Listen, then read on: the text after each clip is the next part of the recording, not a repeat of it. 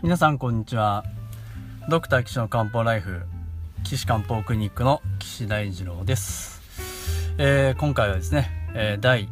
えー、40回ということでお送りしたいと思いますのでよろしくお願いします、え前回ですね、え先輩からの指令で絶痛症について、まあ、あのお話ししてるということでね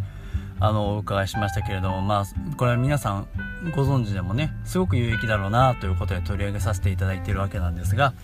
前回は絶痛症からですね まあちょっとそれを理解するために人間痛みというのはどういう風にして感じているのかっていうことをね麻酔のお話を絡めて、えー、させていただいたわけなんですけれどもご理解いただけたんじゃないかなと思います。さてですね今回は 絶痛症のことについてお話ししていこうかなと思いますので、まあ、ちょっとベロの現代医学的なねお話を今日はしたいなと思います えっとベロっていうのは皆さんよくご存知の通り口の中にあってねこうヒラヒラして自分の思い通りに動かすことができる髄筋筋肉でねできているわけなんですね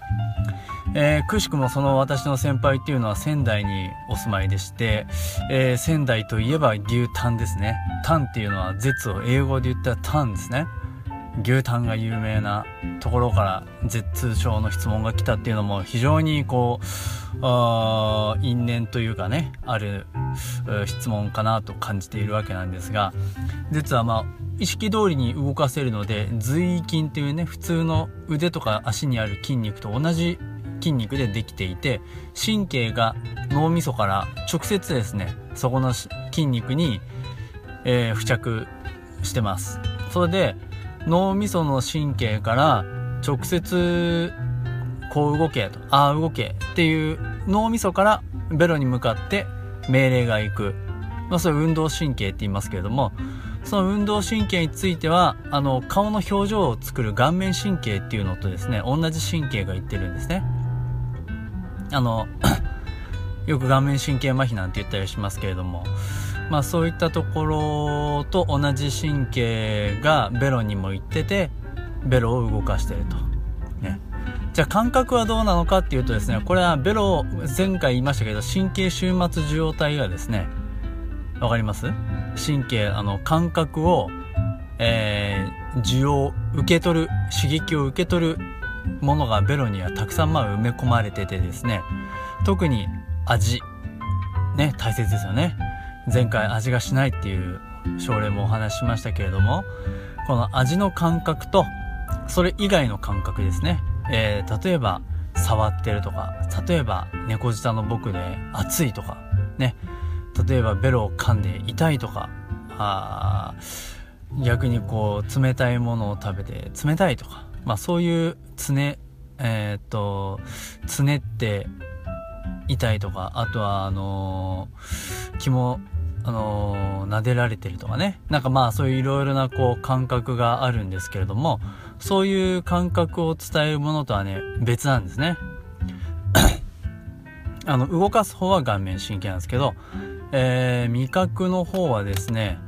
えー、三叉神経っていうねあの第五脳神経とあと顔面神経の間に一応小作神経っていうのがあったりしますしその奥はですね奥のベロの奥の方は絶陰神経っていうのがありましてあのそれによって、えー、味を感じてますね。あの医学部の生徒さんでしたらねあの脳神経を覚えるのはねあの語呂合わせがあってですね「えー、嗅いでみる。動く車の三つは外」顔利く絶の迷う複絶なんていうんでね語呂合わせで覚えてたりしますけれどもそんな語呂合わせを覚えていると最後の迷う複絶ぜ最後絶陰神経だったりね、えー、三叉神経5番だったりするんでそういう神経がこう来てそれであの脳みそに感覚が届いてあこれは甘いなとかこれは痛いなとかそういう感覚が届くわけなんですよ。ですから場合によるとですねあの三叉神経をあの3本三叉神経って3つに分かれてるんですけどその3つを麻痺させるといや実はですねそれがあブロックできるかもしれませんけどね、まあ、そんなベロの構造になってます。で特にですねあの未来って言いましてベロの奥の方にまあ、あのつぶつぶというか神経受容体がですねくっついてたりするんですけどその神経受容体があまあ味をですね特に伝えてるんですね、まあ、今回は Z 通症痛みの方なのでそれはちょっと関係ないんですけどでその痛みがあるとあ神経を通って脳に行くと。ただ Z 症の場合は痛みの原因が分かってないですよね。で痛みの原因が分かってないのでそれがなかなか治療できないというのが、まあ、正直なところであるというのが、まあ、現代の考え方です。でそれには現代医学だと、まあ、麻酔するのもありますしあとはうーん気気のせいですね。感覚とか気の